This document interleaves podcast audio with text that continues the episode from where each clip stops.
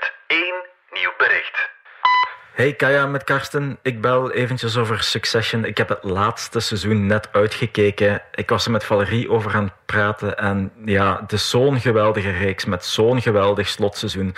Um, dus ik breng Valerie eventjes mee. Dag! Ik ben Kaya Verbeke en van De Standaard is dit Radar, je wekelijkse cultuurpodcast. Radar.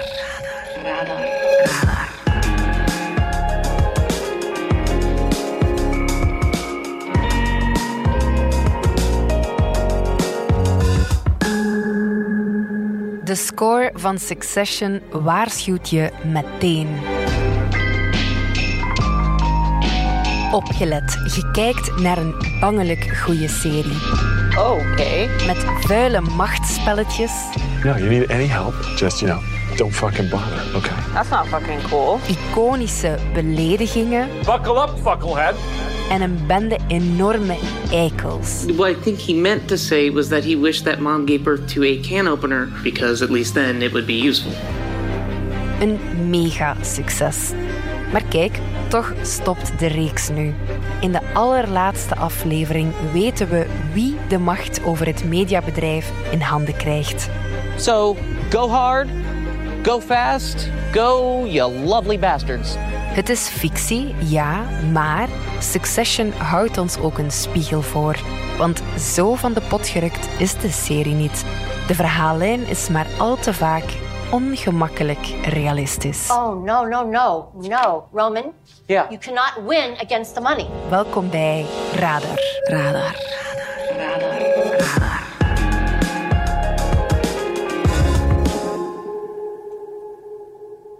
Dag Valerie Droeven van de Wedstraatredactie en mediaredacteur Karsten Lemmens. Karsten, ik heb gehoord dat jij een enorme fan bent van Succession. Mm, ja, enorm is het juiste woord, denk ik. En jij, Valerie? Ik uh, ben iets minder fan. Ik apprecieer het werk. ja. Maar ik vind het ook hard werken soms om er naar te kijken. Ja. Het is een reeks die gedrenkt is in cynisme. Ja. En ja, daardoor zitten er voor mij redelijk wat bergen in ja. waar ik af en toe overheen moet klauteren. En toch keek je naar het vierde seizoen? Ik, uh, ik heb heel lang niet naar Succession gekeken. En bij dit laatste seizoen dacht ik, oké, okay, ik moet echt die inhaalbeweging maken. Ja. Tijdens het kijken heel veel met Karsten ge-sms'd en ook heel veel plat gelegen en heel veel genoten ervan. Je hebt daar erdoor getrokken eigenlijk. ja, het werd tijd dat ze er eens naar ging kijken. Hè. Absoluut. Hè. Ja, want nu, zeker het vierde seizoen, ze gaan echt eruit op een hoogtepunt. Het is echt een ja. fantastisch seizoen. Ja, hoe komt dat toch? Waarom is die reeks zo goed? Het is een heel Shakespeareaanse reeks. Hè.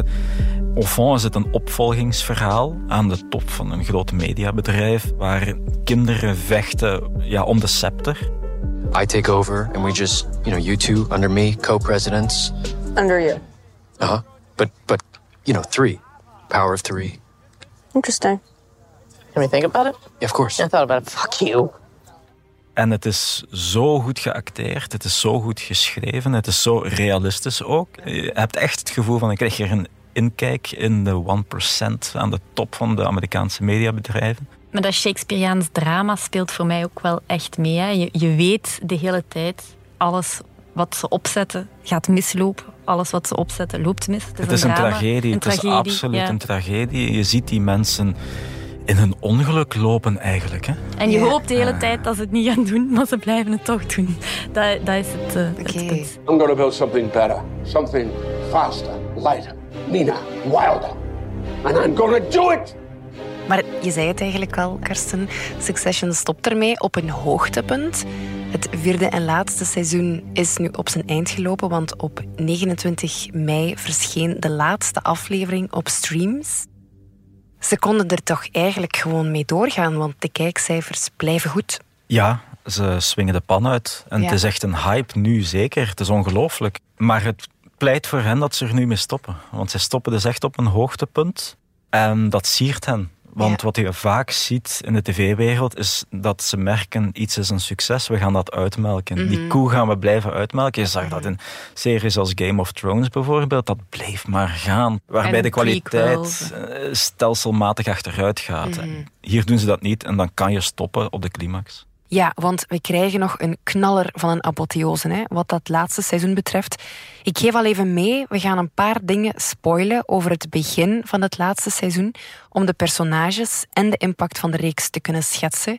Maar voor we het hebben over dat vierde seizoen, Valerie en Karsten, over wie gaat Succession nu alweer? Er zijn drie zonen, een vader, een neef en een dochter. En een dochter. Het, het- dat is eigenlijk het interessante, want het gaat ook over een dysfunctionele familie. Hè? Die, Ja. die- want eh, al die machtspelletjes spelen zich ook echt letterlijk binnen het gezin af. Ja. De oudste zoon is Connor, I'm not getting involved. Good. die eigenlijk van geen tel is in deze machtsstrijd. I'm not saying I would make a better CEO.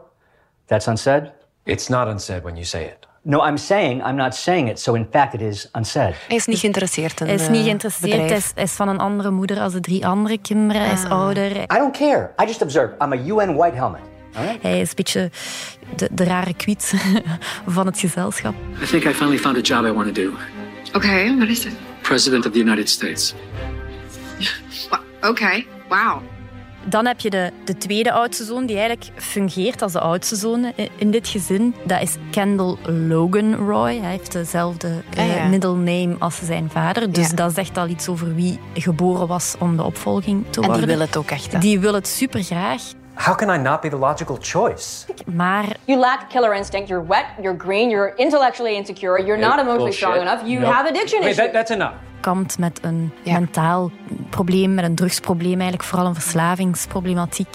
I mean, Dan heb je de zus, the only thing we know for certain, like for absolute certain tonight, is that Dad didn't want you running the company. Siobhan of Shiv. So if there was a list of 7 billion people on this planet that Dad would choose to be boss, we know you would be last. Zij is, vind ik zelf, de meest manipulatieve van de vier kinderen. Okay, you know what? Actually, also, I'm pregnant. Yeah, by you.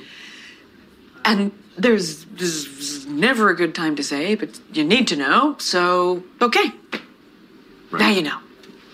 Right. Is that even true? What? Like, is that even true?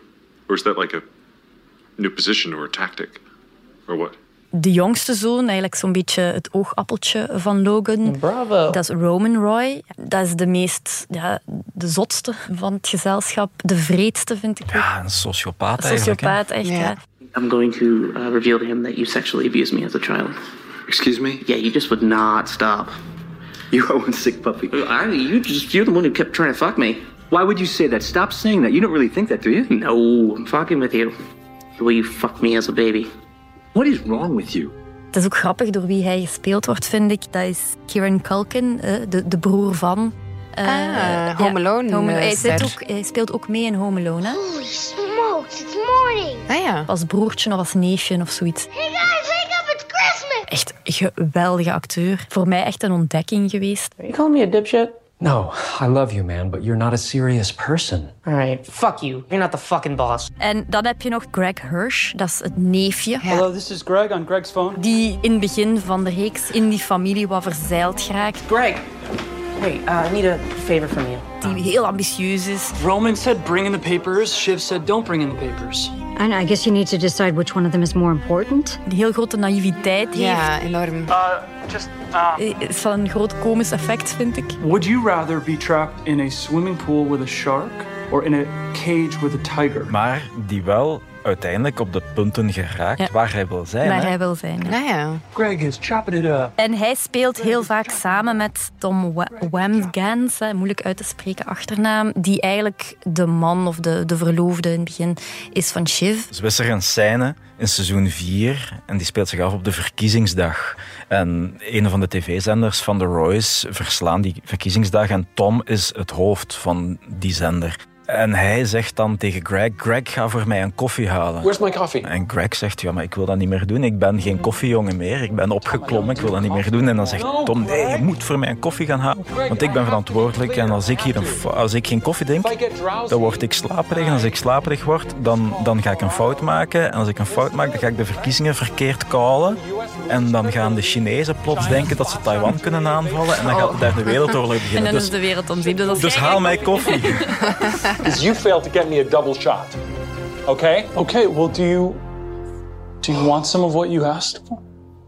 Want seizoenenlang gebruikt Tom Greg als zijn ja, Slaafje. slaafje bijna. Dat Ja. Greg? Hij noemt dat Greggen.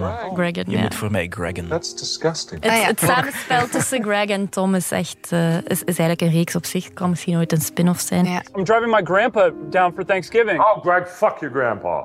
Okay, you're on you're on speakerphone, Tom.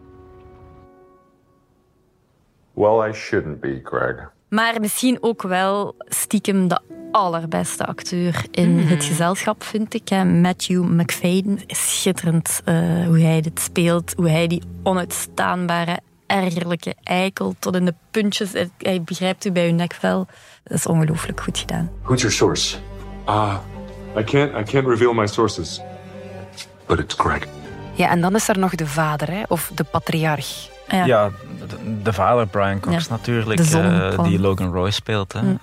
Een, Britse theateracteur ook en echt een klasbak. Hè. Die, Mm. hoe Dat hij de mensen om zich heen angst inboezemt. Je voelt dat Mhm. spat van het scherm. Hè. Je wordt zelf een beetje geïntimideerd als je hem bezig ziet. I am surrounded by snakes and morons. Het zijn wel echt allemaal vreselijke mensen, hè?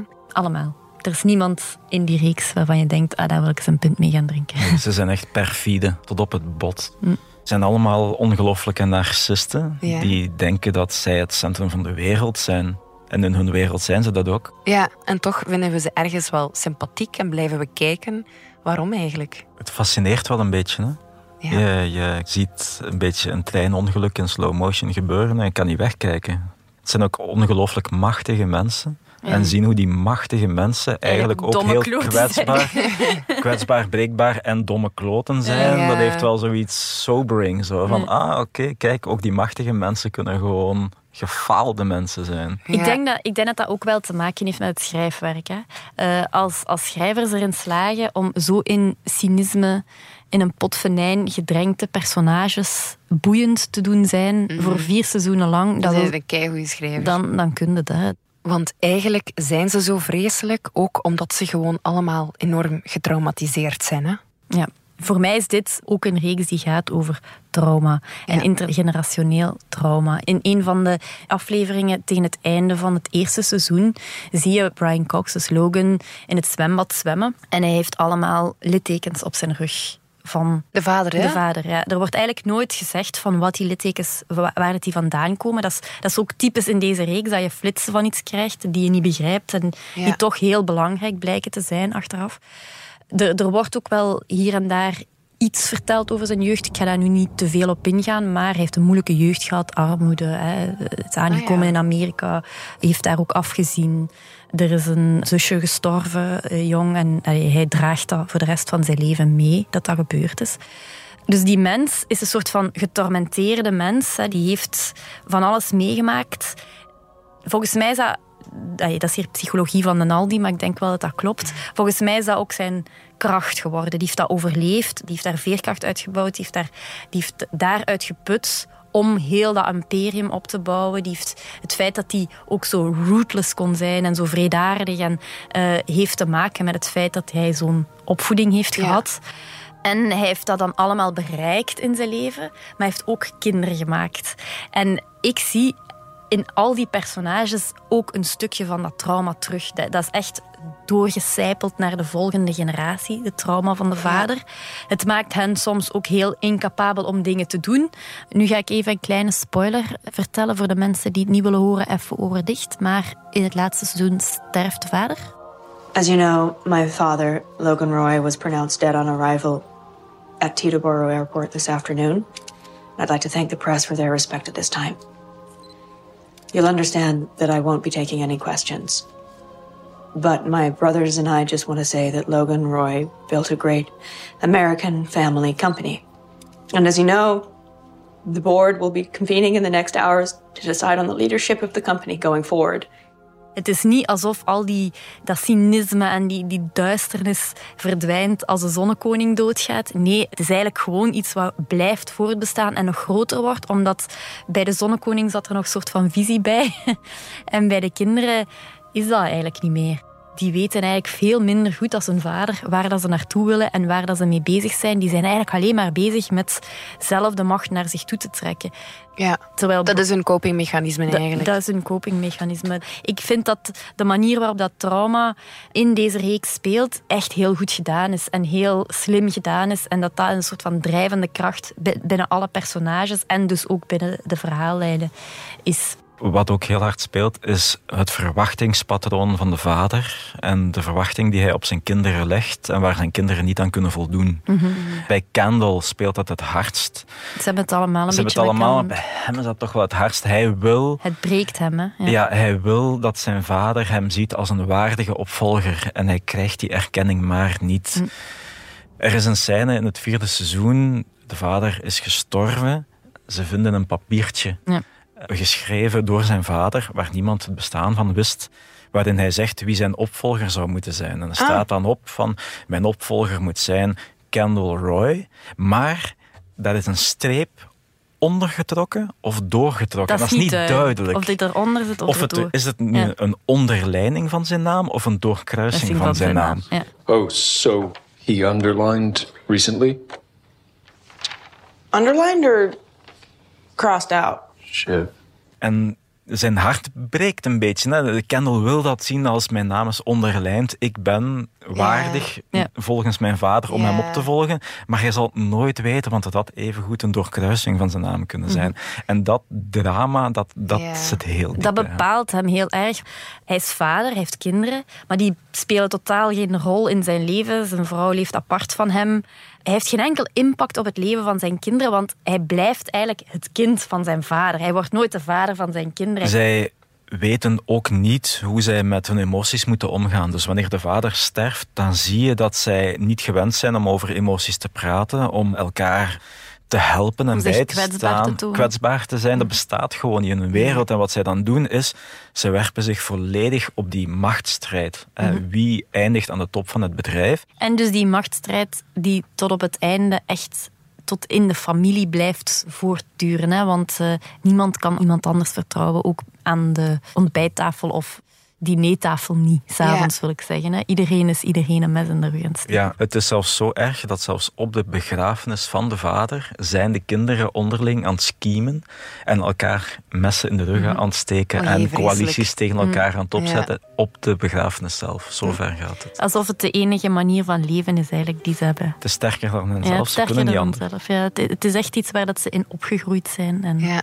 wat dat ze kennen, hè, als een soort van comfortzone bijna, waar dat ze zich in Ze zijn zogezegd een team en Ja. op een gegeven moment zegt Kendall tegen een luitenant Roman and Shiv? Yeah, I don't know. Part of my plans.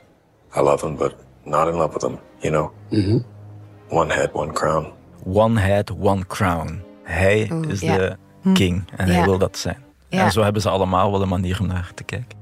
De serie is grotendeels gebaseerd op het leven van Rupert Murdoch. Dat is geen geheim, er zijn heel wat parallellen te trekken tussen hem en Logan Roy. Houdt ook het vierde seizoen ons een spiegel voor wat betreft de macht van de media. Ja, absoluut. Eh, op een gegeven moment, en nu ga ik misschien een beetje spoilen, ik probeer het beperkt te houden, Ja. gaat het over presidentsverkiezingen. En dan zie je hoe de steun van rechtspopulistische media van de, de Roy's daar een president in het zadel helpen die wel uiterst rechts is. We are going to make this call now. The ATN decision desk has looked at the numbers and is ready to declare Arizona for Jared Mankin. This means that Mankin will be the next president of the United States, winning the most unreal, surreal election we have ever seen in this country. His Dat appelleert heel hard aan de verkiezing van Trump. Het, Ja. lijkt, het doet er wel heel, heel hard aan denken. Daar weer is het ongelooflijk zot hoe de persoonlijke belangen daarvoor zorgen dat de wereld in elkaar stuikt, vind ik. Ja, en wat je daar heel duidelijk ziet, is dat de mensen die daar aan de knoppen zitten, nooit de gevolgen zullen moeten dragen van hun acties. Hè. Zij zetten de democratie naar hun hand, Ja. maar je weet dat zij gewoon verder gaan met hun rijkeluisleventje Mm. en hun leven zal niet veranderen, maar Ja. de mensen op straat, hun leven wel. Mm. Zij Ja. zijn daar compleet van losgekoppeld. Ja. Karsten en Valerie, Succession won al tal van prijzen en de reeks is ook enorm populair op het internet. En toch is niet iedereen fan, hè? Ja, ik ben zelf ook niet zo'n ongebreidelde fan, maar het is wel echt een acquired taste, denk ik, de reeks. Het probleem is ook, je ziet op het internet heel veel memes of heel veel zo lichtjes protest uit de hoek van, zeker in Amerika, mensen van kleur.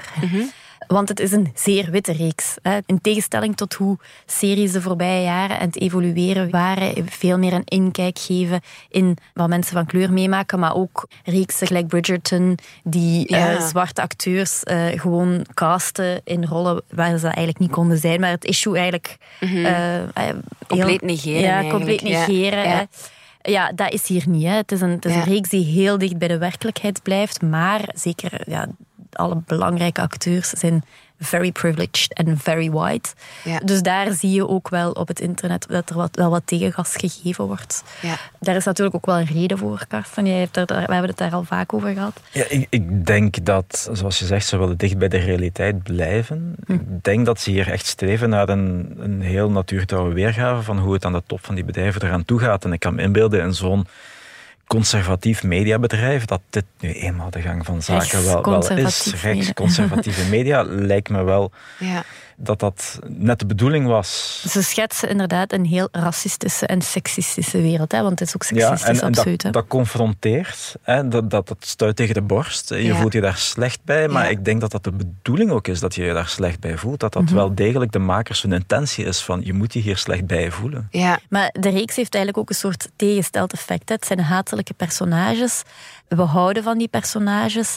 We gaan ons kleden zo, eh, op het internet zoals die personages. Hè, want ook hoe, hoe dat de personages zich kleden is een heel erg grote trend geworden. Dat cynisme beginnen we ook wel weer te verheerlijken. Of begint een deel van het publiek te verheerlijken. Hè. Het is niet dat, we daar, dat iedereen die naar Succession kijkt daar zo kritisch mee omgaat. hè. You okay? Is this yours? You okay? Yeah, I'm good. I'm good. I'm, I'm good. You're good? Um, sorry, I don't know if I have your private number. Can you send that to me? Dat is heel dubbel. Hè? Ja. Je, je vindt het allemaal wansmakelijke figuren, maar wanneer het gedaan is, ga ik ze heel hard missen. Ja. Het is ja, absoluut zo. Het- En, en als je goed kijkt, zie je dat de makers het ook op de korrel nemen. Hè. We hebben daar in het, denk ik, derde seizoen, tweede seizoen, ik weet het nu niet meer van buiten, op de verjaardag van Logan is er een scène waarin Kendall plots op het podium kruipt, een baseball shirt aantrekt eh, en begint te rappen. Yo, bitches be No. but the king Jesus, no. No. Ken W.A. I read it. It is burning my eyes, but I cannot look away. ja, alle zwarte cultuur zich toe-eigent alsof het niks is. Dat is, een, dat is de grappigste scène uit, uit, denk ik, de vier seizoenen. Ja. Die, dat, dat is, hoe iedereen daar flabbergast naar zit te kijken. Dat is, dat is gewoon... ik lag echt naast mijn zetel, bijna let- letterlijk van het lachen. Hoe hij dat totaal niet doorheeft, dat hem zichzelf gewoon volledig belachelijk staat te maken. En dat hem eigenlijk ook gewoon ja, in zijn white privilege aan het zwelgen is daar op dat moment. Dat is een scène die heel eh, bekend is, of die heel goed is, of die sleutel is. Er is ook een scène dat hem ergens op de trappen het bedrijf binnenloopt en fuck the patriarchy roept. Fuck the patriarchy! Terwijl hij duidelijk wel het product is van de patriarchy. Eh, hij is de laatste man om dit te- mogen roepen. Allee, het zijn echt very privileged people die zich duidelijk langs de ene kant er wel bewust van zijn, want ze voelen zich veel beter als de rest van de wereld. Maar langs de andere kant ook totaal geen verantwoordelijkheid daarvoor nemen. What? With Joy. Oh. She's not picking up. Yeah. What the fuck I fired her. So? Roman, you absolutely cannot fire a studio executive. Right, except I can because I did. Dus ik vind wel dat de makers het ook op de korrel nemen. Maar ik heb ook wel begrip voor de kritiek. Je zei het al, Karsten, je gaat het toch een beetje missen. De laatste aflevering is er. Gaan jullie nu in een zwart gat vallen? Ja, misschien wel. Om de simpele reden dat ik na vier seizoenen wel een beetje gehecht ben geraakt aan die personages, hoe wansmakelijk ik ze ook vind. Ja. En omdat ik vind dat er gewoon op dit moment niks beters op tv te bekijken valt dan dit. Hmm. Die Idol komt er wel aan in de zomer. En misschien een spin-off. Ja, dat zit er ook wel aan. Laat ons hopen. Ja. Ik ben er.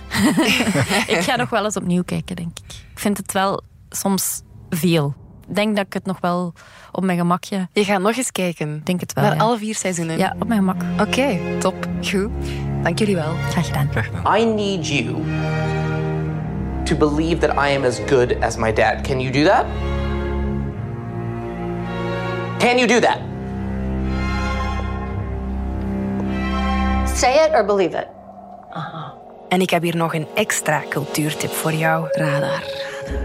De tip komt deze week van Ruben Aert, filmredacteur. Wat is jouw tip? De film The Piano van Jane Campion. En waarom? Ja, ik ben pas terug van het filmfestival in Cannes en daar heeft afgelopen zaterdag eh, Justine Trier de Gouden Palm gewonnen. Nu, zij is nog maar de derde vrouw ooit die die eer te beurt valt. En 30 jaar geleden was Jane Campion, de Nieuw-Zeelandse regisseuse, de eerste. Zij heeft toen voor de film The Piano de Gouden Palm gewonnen met de Holly Hunter in de hoofdrol en ook Harvey Keitel. Can you hear me? Dat is nog altijd een film die 30 jaar later overeind blijft. Die gaat over een vrouw die uitgehuwelijkt wordt door haar vader aan een Nieuw-Zeelandse pionier. Nu, zij is daar helemaal niet over te spreken en uh, dat doet ze ook letterlijk niet. Ze zwijgt, ze communiceert alleen maar via haar piano en via haar dochter. The piano. She says it's her piano and she won't have him touch it. Perhaps with time, you might come to like me. De piano is te bekijken op Netflix en op Mubi. Bedankt voor jouw bijdrage. Thanks for the tip. Radar. Radar. Zo, dat was Radar, de wekelijkse cultuurpodcast van de Standaard. Alle credits vind je op standaard.be-podcast. Bedankt voor het luisteren en uh, tot volgende week. Hè.